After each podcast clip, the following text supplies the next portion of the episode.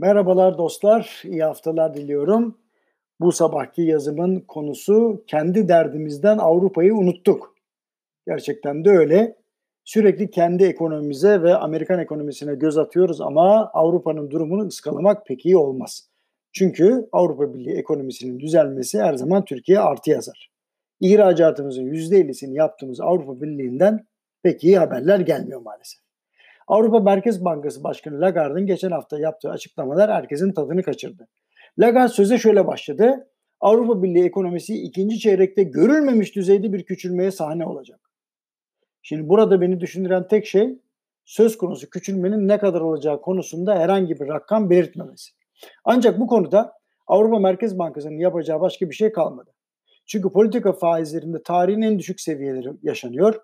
O yüzden sadece şunu diyebiliyor Lagarde aylık varlık alımlarının devamını öngörüyoruz.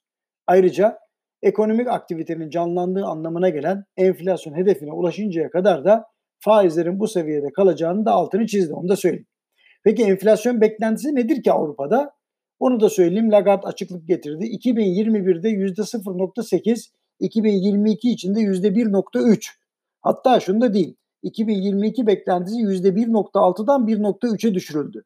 Yani Euro bölgesi kolay kolay toparlanamayacak gibi gözüküyor. Bu arada AMV Başkanı Lagarde daralmanın boyutunun büyüklüğünü ifade ederken nasıl rakam veremiyorsa toparlanmanın hızı yani zamanı konusunda da herhangi bir öngörüde bulunmuyor. Ancak 2020 yılının tamamı için bir öngörüsü var. Avrupa Birliği'nde 2020 yılında %8.7'lik bir küçülme olacağını söylerken en azından Euro bölgesinin 3. çeyrekte toparlanmasını beklediğini söyledi gelecek yıl için büyüme öngörüsü %5.2. Bu normal çünkü dostlar. Devasa bir daralmadan sonra hızlı bir sıçrayış olur. Lagarde'ın gündeminde Avrupa Birliği'nin kabul ettiği mali destek paketi ve Almanya'da devam eden dava vardı.